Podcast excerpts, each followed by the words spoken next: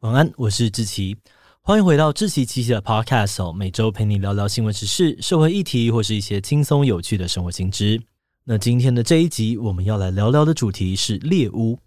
我想你应该有在网络上面的一些留言区有看过有人在指责对方猎巫。我们现在常讲的猎巫，意思是指公审啊，或是道德磨人的舆论迫害。但是在人类的历史上，猎巫其实真的是字面上的意思。大概从中世纪开始，人类真的一度把女巫当成是猎物，把他们抓起来处决。而且这个疯狂的猎物运动，甚至持续了数百年之久。保守估计，期间至少造成了四万多人的死亡。一直到最近几年呢，欧洲啊，还有美国各地开始有人出面，要求为这些女巫进行转型正义，想要还他们一个公道。诶，不过为什么以前的人这么讨厌女巫呢？还有，他们要怎么样判断谁是女巫？被指控为女巫的人又会遭到什么样的惩罚呢？今天就让我们一起来聊聊人类历史上黑暗又残忍的猎巫运动吧。不过，在进入今天的节目之前，先让我们来一段工商服务时间。你想要开始培养家里小朋友的日常生活能力吗？那就赶快来考虑看看《芒狗狗》绘本吧。《芒狗狗》是我们团队推出的生活教育绘本，内容包含了教小朋友怎么过马路。怎么预防在卖场走失等等的安全行为？另外还有建立身体界限、认识挫折的情绪、接纳高敏感朋友等等的生活观念。我们在推出之后就大受欢迎，很多家长都回报说，他们的小朋友每天都想要听。另外也还有深受家长好评，让小朋友非常喜欢的寻宝游戏本，可以让孩子在台湾的场景当中观察细节，不只好玩，又能够让他们练习长时间的专注能力。目前十本全套组合有现省两千元的超划算优惠，那如果输入资讯栏中的专属折扣码 Podcast 七七，就还能够再打九折。现在就赶快点击资讯栏的链接到芒狗狗官网去看看吧。好的，那今天的工商服务时间就到这边，我们就开始进入节目的正题吧。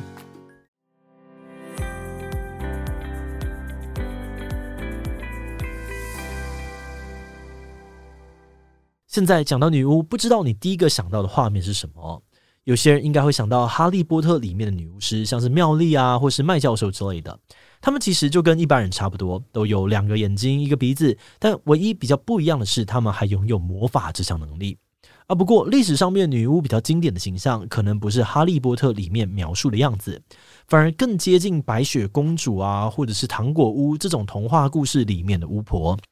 童话故事里面的巫婆，通常在外形上面都不是很讨喜，比如说他们会有点驼背啦，鼻子很大，脸上呢可能会有瘤，反正就长得很丑就是了。而且他们还常常会跟蜘蛛、青蛙、蛇之类的动物一起出现，给人的形象都是偏向邪恶、可怕的感觉，性格通常也都怪怪的，让人不想亲近。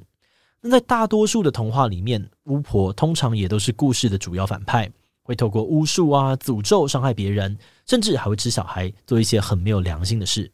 那当然，既然有女巫，也就会有所谓的男巫。不过，因为这集讨论的猎巫运动里面，绝大部分被猎捕的对象都是女巫，所以今天会专注在讲女巫的部分。最广义上来说，女巫通常指的是会用巫术或者是咒语来召唤超自然力量的女性，基本上面跟神秘仪式、灵修、大自然还有巫医治疗这几个元素有关。但这个现在听起来有点神秘的职业，其实在传统的社会里面有着非常重要的功能。诶，当时这些女巫都在做些什么呢？女巫们日常的工作有一部分担任各种宗教活动的主持角色，像是跟超自然力量沟通、进行能量修炼、帮民众进行命运占卜等等。这部分我们就比较好想象。但是另外一方面，女巫也有类似医生的功能。透过研究草药啊，或是口耳相传经验，去帮民众治病、接生或是堕胎。在医疗不发达的年代，这些女巫拥有的传统医学知识，对一般的民众来说，其实非常的重要。再来，某些地方的女巫也有类似法官或老师的功能，负责传递知识，提供民众生活上面的建议，甚至还要帮忙协调解决民众之间的纷争。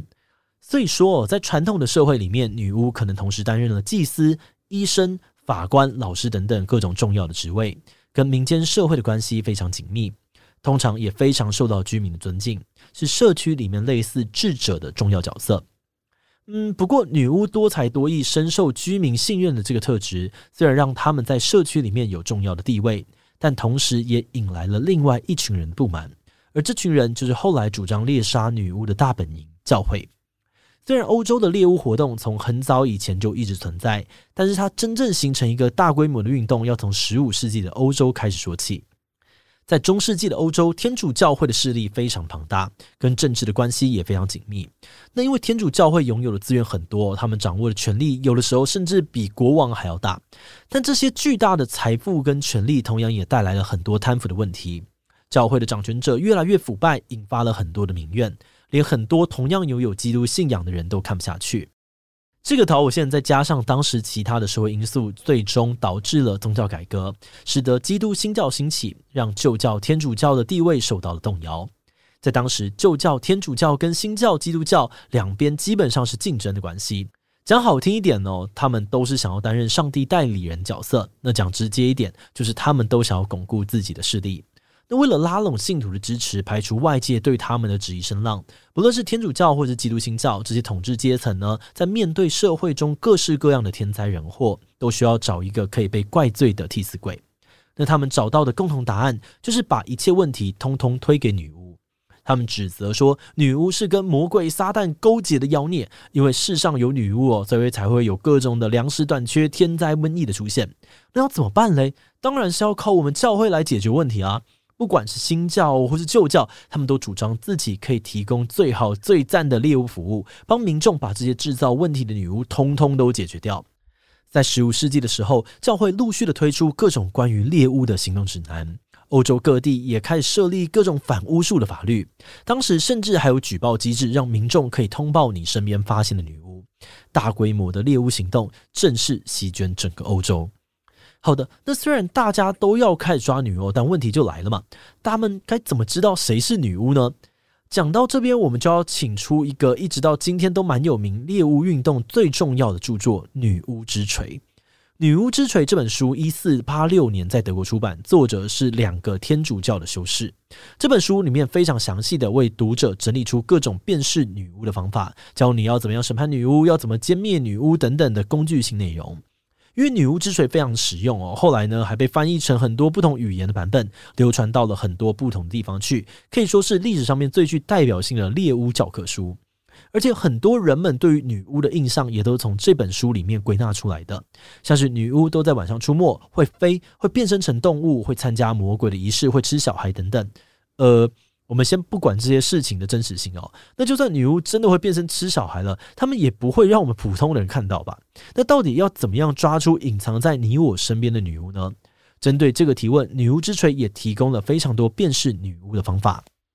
比如说，你可以采用水淹鉴定法，也就是把这个被怀疑是女巫的嫌疑犯手脚都绑起来丢到水里面。如果他有浮起来，那他就是女巫，应该要被烧死或者是吊死。如果他没有浮起来那，虽然他不是女巫，但就是呃，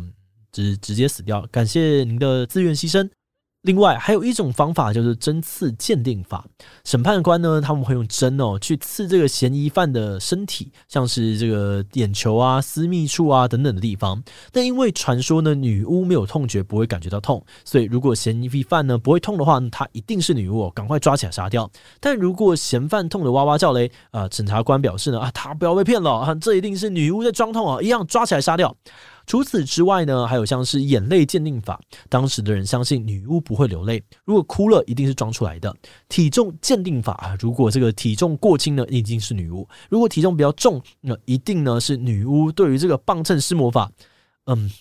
每一种方法呢，用现在的眼光来看都蛮扯的。基本上呢，你只要被怀疑是女巫哦，不管你怎么样做，都会被定罪。而且哦，在猎巫狂潮的时候，女巫审判是有罪推定的。也就是说，你如果没有办法证明自己不是女巫，那人家说你是，你就是，你就会被判刑。再加上举报女巫有奖金哦，当时就很多人会诬告别人是女巫，用这种方式来赚钱，或者顺便除掉自己原本就看不顺眼的人。例如，长期处不好的邻居，你就去检举她是女巫，那她就会被抓走，你还有机会占有她的财产。所以想当然哦，这种猎巫运动出现了多到数不完的冤案。而在这些受害者里面呢，很多都是孤僻、年老或是跟社会脱节的女性，因为她们缺乏社会支持，没有办法证明自己的清白，所以非常容易被定罪。另外，有一些受害者是当时非常聪明或者是富有的女性。一方面呢，是因为当时经济独立的女性很少见，她们很容易被针对；而另外一方面呢，是因为女巫被定罪之后，她的财产就会被教会没收，所以教会呢也可以借此赚一笔钱。这些被指控的女巫嫌犯在受审的期间呢，会面对大量身体跟精神上面的严刑虐待啊，还有逼供；而定罪之后，还会被处以绞刑或者火刑，活活的被吊死跟烧死。根据统计哦，在十六到十八世纪，大约有八万人受到巫术相关的指控，其中有至少四万名的被告遭到了处决，里面有超过八成的人都是女性。那虽然猎巫运动在欧洲大陆最盛行哦，但是在美国那边也有不少猎捕女巫的记录。其中一件非常有名的审巫案呢，也就是发生在北美的塞勒姆审巫案。一六九二年的二月，位于美国麻州的塞勒姆呢，有一个牧师的女儿贝蒂突然得了一种没有办法被诊断病，她会不断的尖叫，发出奇怪的声音，在屋里乱丢东西等等。当时大家就觉得贝蒂一定是中了巫术，而且施法的人呢，就是牧师家里的女性黑奴，所以牧师呢和民众就对这个黑奴进行严厉的逼供，要他认罪，并且供出其他的巫师同伙。那在严刑拷打之下，女黑奴供出了几个人。民众听到，马上呢又去把这几个人抓起来，逼问他们其他同伙的下落。那被抓起来的这几个人又供出了其他的人，民众又跑去把这些人抓回来逼供。就这样子，一个揪一个，每个人都开始陷入恐慌之中，互相指控身边的人是女巫。而且这个猎巫潮还不断的扩散，一开始只有生活在社会底层或是行为怪异的人才会被定罪，到了后期，连虔诚的基督徒，还有那些社会身份地位比较高的政府官员也都被牵连其中，甚至因为这样子呢，直接被关进监狱。一直到后来，竟然连当初决定成立女巫审判法庭的总督，他的妻子也被人指控是女巫。这时，总督才不得不出面阻止这场猎巫，宣布解散审判庭，释放所有因为巫术罪而入狱的囚犯。不过，虽然总督解散审判庭哦，但在当时已经有十九个被告被处绞刑了。而在这十九个人里面呢，有十四位是女性，另外还有一个老翁被乱石砸死，三个成人以及两个幼儿死在狱中。这个疯狂又血腥的猎巫热潮就这样在欧美地区延续了将近四百年，直到十八世纪之后才慢慢的消失。针对巫术、女巫相关的法律也逐渐被废止。不过，当时那些无辜失去性命的人却迟迟的得不到应有的正义，所以在最近几年呢，欧洲啊，还有北美各地开始有人出来呼吁要为女巫平反。像是在苏格兰，有一群受到 Me Too 运动启发的文史工作跟社会运动者，就组成了一个叫做苏格兰女巫组织，要求政府向受害者道歉。他们指出，苏格兰是猎巫狂热最严重的地区之一，当地呢，因为猎巫被处死的人是欧洲其他地方的五倍之多。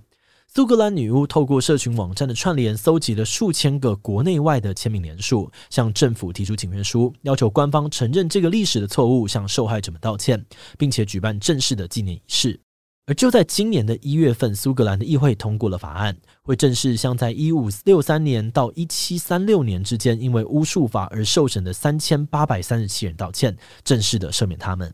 那虽然哦，现代欧美地区对于猎巫反省的声音开始变多，但其实猎巫这件事情并不完全是过去式。直到现在，猎巫都还是发生在印度、非洲、大洋洲的某一些地区，而受害者也同样都是社会跟经济地位较低的女性。所以有些学者呢也会认为说，猎巫是一种杀害女性的体制化，背后展现出来的厌女情绪，到今天都还是一个难以解决的问题。好的，那话说回来哦，我们团队在研究这个猎巫主题的时候，其实读到很多恐怖的故事。比如有大部分的受害者呢，其实根本什么都没有做，只是在过自己的生活。有天就突然被人指控是女巫，然后就被迫面临着严刑拷打，最后甚至被处决死亡。而在这个过程当中，你身边的亲朋好友也会因为害怕被牵连，被迫要跟你划清界限。审判的过程当中，也没有人愿意帮助你，光想象的就觉得非常的恐怖又无助。而且这些暴行影响的不只是受害者本人而已，跟他相关的人事物，比如家族、后代，都会被污名化，要承受来自于各方歧视的眼光，家里的财产也会被没收，让全家陷入贫穷等等。我们实在很难想象这样的事情不是浮夸的电影情节，而是真真实实发生过的历史。当然，这样的历史错误背后可能受到当时的社会氛围影响，很难完全用今天的标准去看待。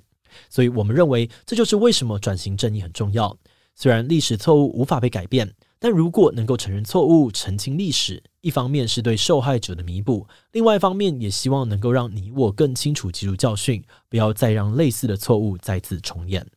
那么，我们今天关于猎巫主题的介绍就先到这边。如果你喜欢我们的内容，可以按下追踪跟订阅。如果是对这一集的内容，对我们的 Podcast 节目或是我个人有任何的疑问跟回馈，也都非常的欢迎你在 Apple Podcast 上面留下五星留言哦。那今天的节目就这样告一段落，我们就下集再见喽，拜拜。